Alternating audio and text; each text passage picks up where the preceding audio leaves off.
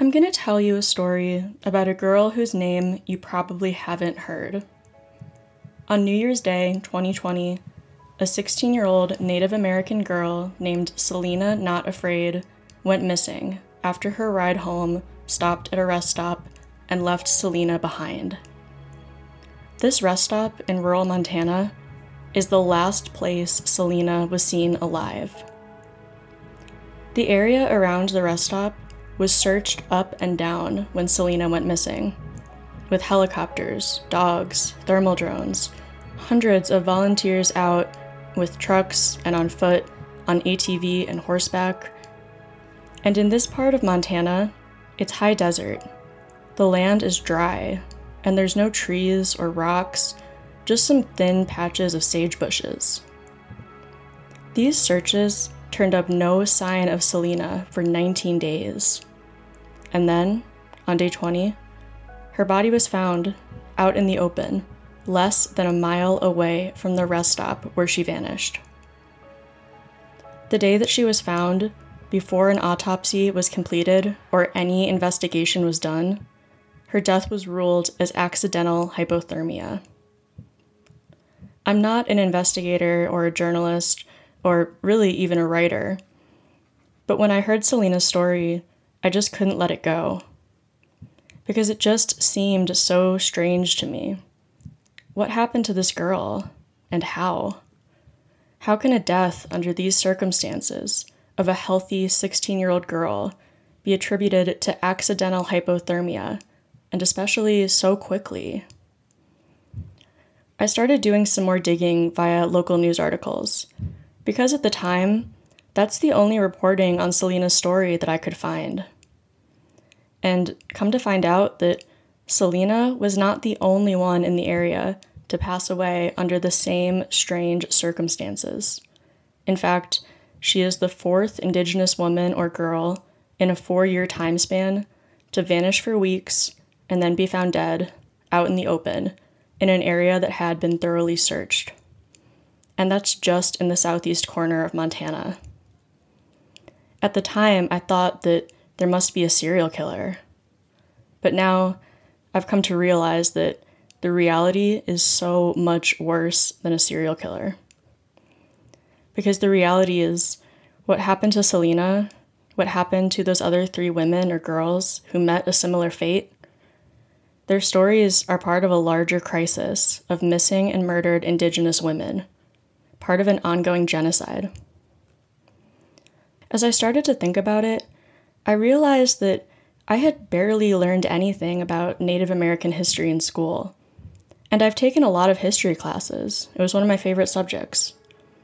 I remember learning about the Trail of Tears, a very whitewashed version, in grade school. But I was also taught in grade school that Thanksgiving narrative that we all know to be a lie. But past that, nothing. And also, come to think of it, I could hardly think of any famous Native Americans alive today. Authors, celebrities, athletes, politicians, musicians, artists. I got Redbone and Sherman Alexie. That was about it. But I thought, maybe it's just me. Maybe I'm just really ignorant and didn't realize it until now. So I decided to ask some friends. Can you name three famous Native Americans alive today? And what do you remember learning about Native American history in school? Sarah, can I interview you? I guess. Uh, Sarah, I, the only other question I have, can you please name three famous Native American people uh, alive today? Here, hold this and ask yourself it. Jesus. Such a great interview after. I'm a professional fucking journalist, okay? So let's stay on target, please, Sarah. I don't. Um, Um, famous Native American. three famous Native American people alive today. alive today. Um, the only person I can think of is Deb Haaland. Um, uh, who else is alive today that I know of? Yeah, I can't think of any other. Okay. So, um, Angel, can you please name three famous Native American people uh, alive today? Alive today. Alive today. God, I can I, I know them. I just don't remember their names, motherfucker. I can name you three Zapatista leaders, but I like I I, I, I, I literally cannot get that in my brain. You know, I'm pretty ashamed to say that I cannot think of three famous Native Americans that are alive today. Damien, do you remember in school, any level of school, did you learn about Native American history? If you did, what do you remember learning about it? We barely covered it. If we ever mentioned it, it was what happened to the natives after, and even then, it wasn't depicted in the gruesome way that it was. Like we learned about the Trail of Tears, but even then, like The the very little that we did learn about um, Native American culture, Native American history was the Trail of Tears, and even looking back at that, I think it was pretty sugar coated. I don't I don't remember being like a very hard hitting. You know, it was sad, but it was also mixed in with, you know, well, yeah, history. You know, it's sad. There wasn't really a lot of emphasis on, um, you know, our role as settler or colonizer. I started working on this podcast within the same year of the protests against the murder of George Floyd and the rise of the Black Lives Matter movement. And look, I'm not saying in any way that the struggle of Native Americans is greater or more important than the struggle of the black community, the Latinx community, etc. Because hardship is not a competition. And also, who am I to say? I'm definitely white presenting. I've always been treated as white. But what I feel I can say is that the genocide happening to Native Americans is not part of the national conversation the way it should be. If you go up to any random person on the street and ask them if they know what Black Lives Matter is, if they've ever heard that before, I think most people are going to know, at least a little bit. But go up to any random person and ask them about the MMIW, Missing and Murdered Indigenous Women movement, and I think you're going to get a lot of blank stares. If I never came across Selena's story, I would have been one of those blank stares. Because I didn't know about the rampant violence that Native American women face. I didn't know that murder is the third leading cause of death for young Native women, and that Native women face murder rates 10 times higher than any other ethnicity. There's a lot that I didn't know. I didn't know that for a six year period in the 70s, a quarter of Native American women were sterilized without their consent or knowledge at reservation clinics. I didn't know that the police kill Native Americans at a rate higher than any other race in the country. I didn't know that there was a government body called the Bureau of Indian Affairs that oversees reservations and that, to this day, has the discretion to lease and sell Native American owned land without notifying or getting consent from the landowner who's living there. I didn't know that 40% of reservation housing is highly inadequate, often without heat or safe tap water. I didn't know that before the Indian Child Welfare Act was passed in 1978, approximately 80% of families on reservations had at least one child taken away to foster care placements, often far away from their parents and tribe, or to boarding schools. When I learned about Abraham Lincoln in school, it wasn't taught that he ordered the execution of 38 Dakota Indians fighting to protect their land, the largest mass execution in American history, but never ordered the execution of a single Confederate general. And speaking of presidents, I never learned that Theodore Roosevelt is quoted as saying that the only good Indian is a dead Indian. If I was going to put Selena's story out into the world, I wanted to do it right. I wanted to try to understand firsthand as best I could. So I drove up to Montana to stay for a visit on the res, or what I thought would be a visit. But actually, I came to the res and never left. I'm still here. I never expected that I, as an outsider, and a white outsider at that, would be taken in by the community the way I have been. The welcome I've received on the res is not deserved on my part at all. Just on historical precedent alone, I don't deserve it. And also, I'm literally nobody, just a rando, non journalist from Iowa. But so many people opened their doors to me, and I'm so incredibly grateful for that. I really, really can't say that enough. This would be a very different podcast if it weren't for the generosity of new friends, taking me in and showing me the beauty and the struggle of res life. But let's get back to the reason I started this journey Selena. I'm going to take you back to how Selena Not Afraid spent New Year's Eve 2019, the last night before she vanished.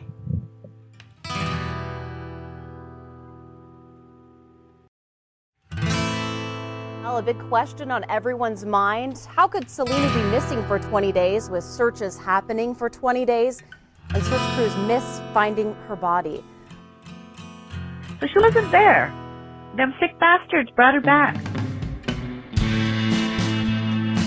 Our women are not turning up dead in fields or thrown over fences on their own accord. And that's what law enforcement wants the world to believe. This is Law and Order, the individual stories of systematic oppression. My name is Emma. I'm your host.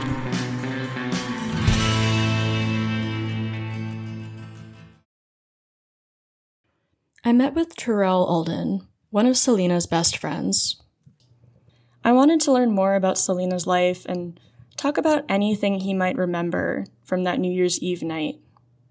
We met in the study room of the public library in Hardin, Montana, the small town where Terrell and Selena went to high school together. I got to the library a few minutes before he did. My hands were a little shaky setting up the mic. My foot was tapping uncontrollably on the side of my chair. But Terrell was warm and open, very easy to talk to. Do you ever feel like you can tell someone is a good person right off the bat? There's just something about them? That's what Terrell was like. He was the student body president when he and Selena were in school together. Looking at photos of Terrell and Selena and a few other kids who were described as their best friends, it's like they came straight out of a high school movie. In these photos, they're dressed up at the school dance, smiling in the photo booth, or bundled up in the bleachers at a football game, or taking selfies in the car. It seems like Selena was never alone. Next to her is always Terrell or one of their other best friends. I'm always really nervous before interviews because these conversations are tough. They're emotional, and I know that I'm asking a lot of people who agree to speak with me. I'm asking them to relive and share such a traumatic loss in their life. And it's hard for me to really even imagine the strength that that takes.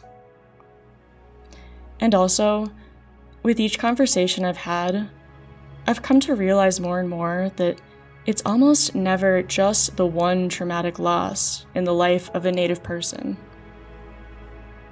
Selena was a member of the Crow tribe, and on the Crow reservation, it's hard to find a family without a missing or murdered woman, oftentimes more than one.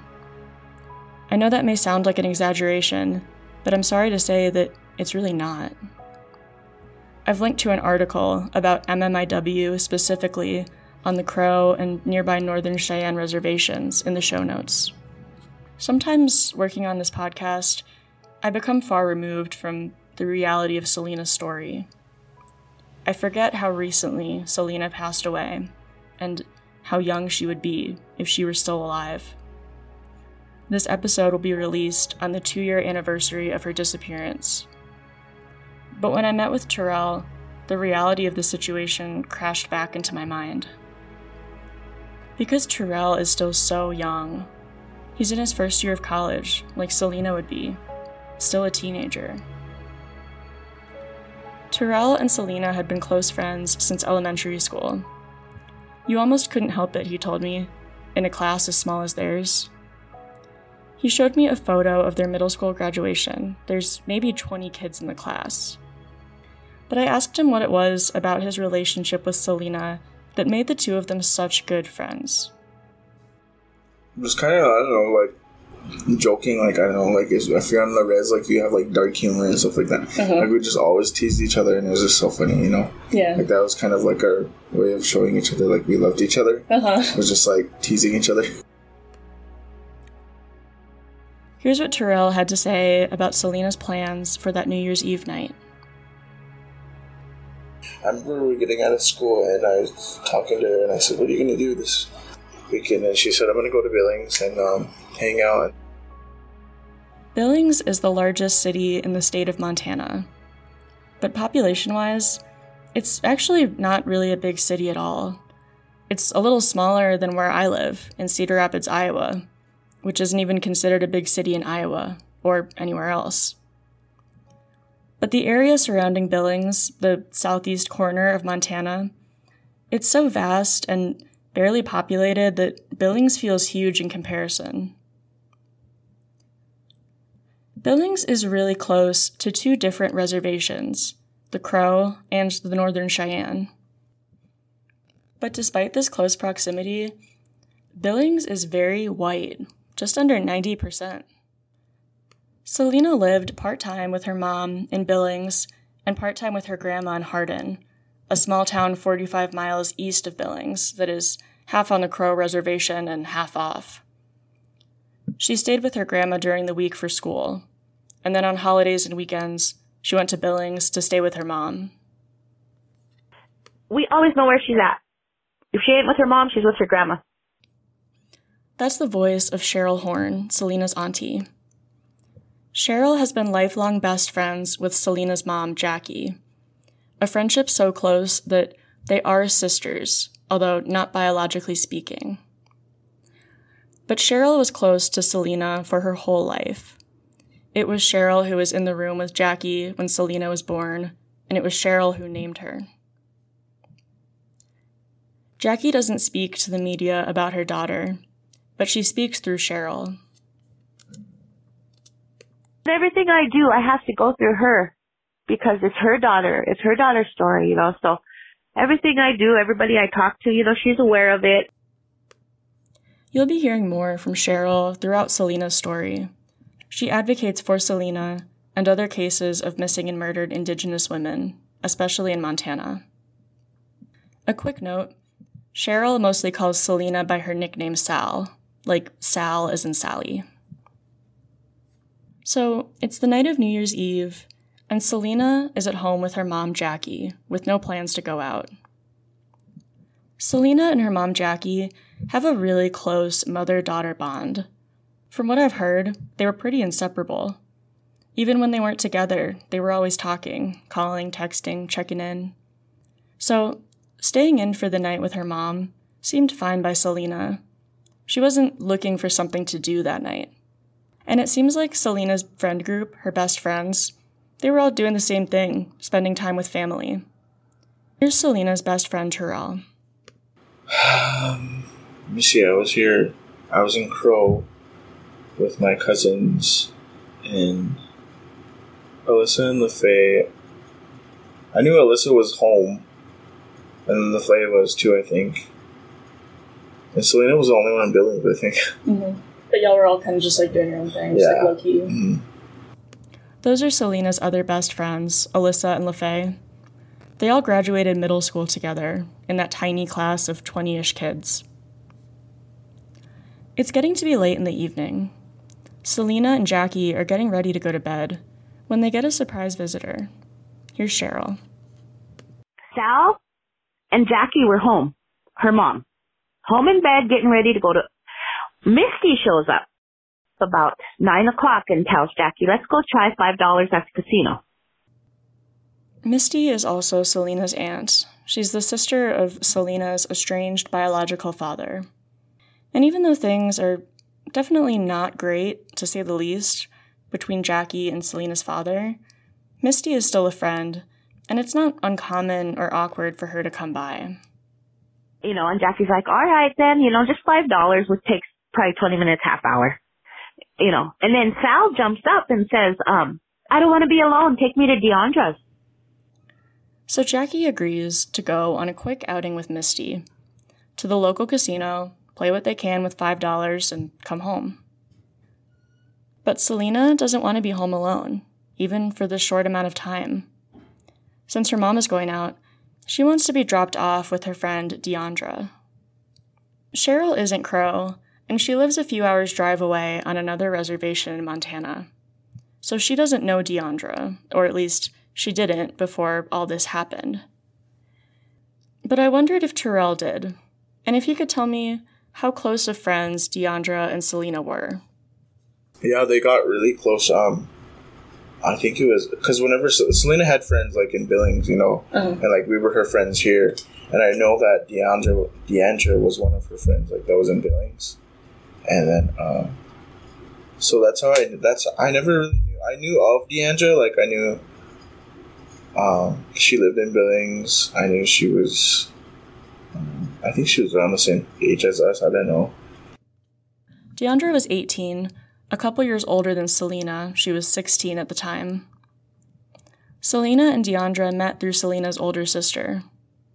And from the sense I got, Deandra was close in the terms of Selena's Billings friends, the ones that she saw from time to time on the weekends. But the friend group that had been best friends since middle school, who knew Selena really, really well, those were Selena's friends in Hardin. Here's Cheryl again. And Jackie's like, Sal, just stay here. I'll be right back. And she's like, no, please, just take me to Deandra's. I'm just going to go for a cruise with her. A cruise, by the way, meaning a drive around listening to music. Cheryl had to explain this to me. I grew up in Chicago, so I've never thought of driving as anything fun. But anyway, the girls want to go cruising near Deandra's house, so Selena asks to be dropped off with Deandra before Misty and Jackie go to the casino. Jackie didn't have a car at this time, but she agrees to drop Selena off, borrowing Misty's car. But Jackie has one stipulation for her daughter. Jackie tells her, make sure she brings you home because I'm not going to have a ride. I'm gonna get a bit into the weeds here, but I promise it will come into play in a minute. Jackie assumed that she was dropping off Selena at Deandra's place. But when they got in the car and started heading towards Deandra's neighborhood, Selena told her mom, Oh, she's not there. She's at her boyfriend. And Jackie says, Deandra has a boyfriend? You know, because Jackie didn't know she had a boyfriend. And Right. Sal's like, oh yeah, yeah, his name's Wade, and she's she's there now, and I'm gonna jump in with her. I don't mention this because of anything out of the ordinary happening. It all sounds pretty run of the mill for coordinating pickups and drop offs, especially when you're sharing a car. I just want to be clear on how Selena came to be dropped off at Deandra's boyfriend's house.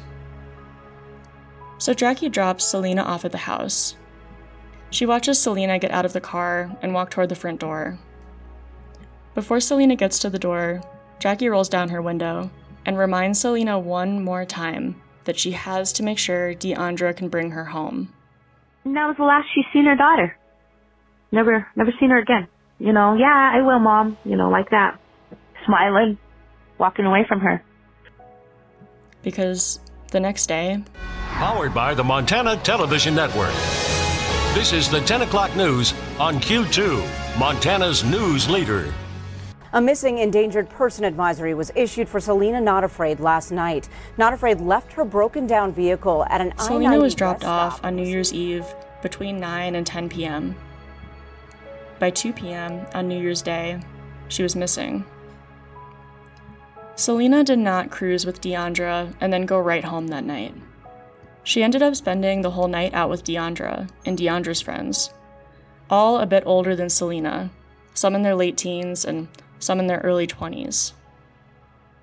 So, what happened that night? Here's what I know, or what I think I know. There's a lot of gray area and unanswered questions in how Selena spent this night.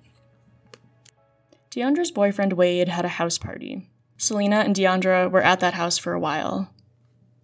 The party eventually went out to a bar in Billings called Shooters. I asked Terrell what the vibe is like in Shooters. Well, what he has heard about the vibe from friends over the age of 21, of course. It's kind of sketchy sometimes too. I guess like the stuff you see off a movie, like people might slip something into you because there's always like sketchy people that walk in, you know. Yeah. So I haven't seen any posts from Selena's social media that night, but it seems that she was using her phone. Terrell saw her on Snapchat. And she used her phone for something else too. Here's Terrell. The next day, I remember waking up and I got like seven missed calls from Selena. And then she texted me and she said, Hey, answer it, please. She said, Where are you? He told me that those calls from Selena came around 4 a.m. And during that same window of time, 911 was called twice to that house party. Once at 3:47 a.m. and again at 4:14 a.m. But whatever was happening that night, Selena sounded like her normal happy self the next morning, New Year's Day. She had a conversation with her Aunt Cheryl on the phone around 9 a.m. New Year's Day was the last time Selena Not Afraid was seen alive. She spent the night at Wade's after the party, and then the next morning, trying to get a ride home, she got into a van that was headed toward Hardin. The van started having engine trouble and pulled into a rest stop, the only one on the stretch of highway between Billings and Hardin. But when the van was up and running and left, Selena was left behind.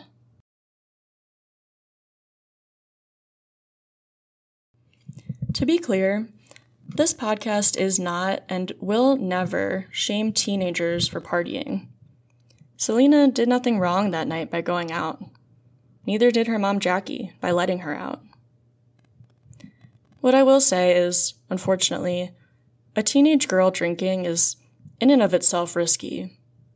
And especially on her own. Remember, Selena was friends with Deandra, but she didn't know most of the people at the party that night. And Selena was especially vulnerable because of where she was and who she was a Native American girl. Native Americans make up about 6% of the total population in Montana. But get this 26% of missing people in Montana are Native American. Those disproportionate numbers are shocking on their own.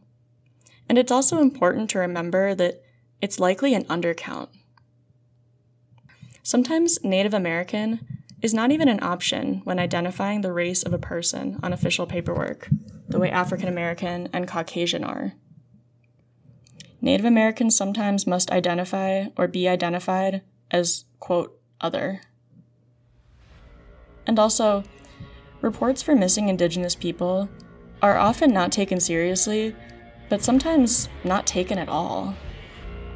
A 2016 study found that, on a national level, only 2% of missing persons reports given to local law enforcement for Indigenous women and girls were logged to a federal database.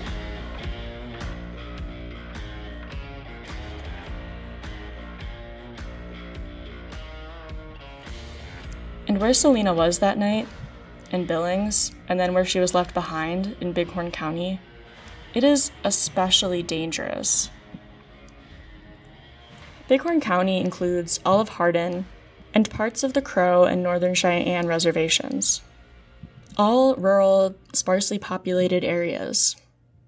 Billings is right on the outskirts of Bighorn County. According to a report by the Montana Department of Justice, Bighorn County has the highest number of missing persons in the state. There are counties with much larger populations, the counties that have cities like Billings or Bozeman or Missoula. Bighorn County is not nearly as populated, but still, more missing people. And Billings is bad too. According to a report from the Urban Indian Health Institute, Billings is the fifth worst urban area in the country for missing and murdered Indigenous women. But with what we know at this point about Selena's night, it kind of just sounds like a messy, drunken New Year's Eve, right? I mean, Selena was drinking, as many teenagers do. And who knows? 911 is called a lot of times for situations that aren't really dangerous, especially on holidays like New Year's Eve. Maybe Selena was calling Terrell not because of something scary happening at the party, but just to tell him that the cops had showed up. But also, I don't know. Selena grew up on the Crow Reservation. And listen, I'm no expert, but from my perspective, from what I've seen, the res, res life, is really wild. Like, stranger than fiction wild. What might be considered the craziest experience of someone's life off the res, on the res, is just a normal day. Selena was 16, but she wasn't a total baby like I was when I was 16. I think it's safe to say that having lived on the res her whole life, she had seen and experienced some things already. So I'm not sure that she would be blowing up Terrell's phone like this in the middle of the night just to tell him that the cops were there. But also, maybe the cops being there is what scared her. We'll get into this more later, but the Billings police are violent and corrupt. They are known to do shady things like rough people up, intimidate people, and from what I've heard, target Native American teenage girls at parties. Selena was out of her element that night in a lot of ways. She lived most of the time in a town where everyone knows everyone, in the tight knit community of her tribe. But that night, she was out in the big city, at least by Montana standards, and with people who were more acquaintances than anything, and who were, for the most part, in their early 20s. Teenage girls have messy, drunken nights. It's part of growing up. Nights where you don't realize how bad things could have gone until after it's over. Experiences where you were vulnerable, with no one looking out for you, and didn't see the danger you were in until it had passed. That's what this night should have been for Selena. One of many learning curves of being a young woman in a dangerous world. But like far too many other Native women and girls, Selena never made it home. Or at least, not in the way her family hoped. We'll talk more about this night and this party next time.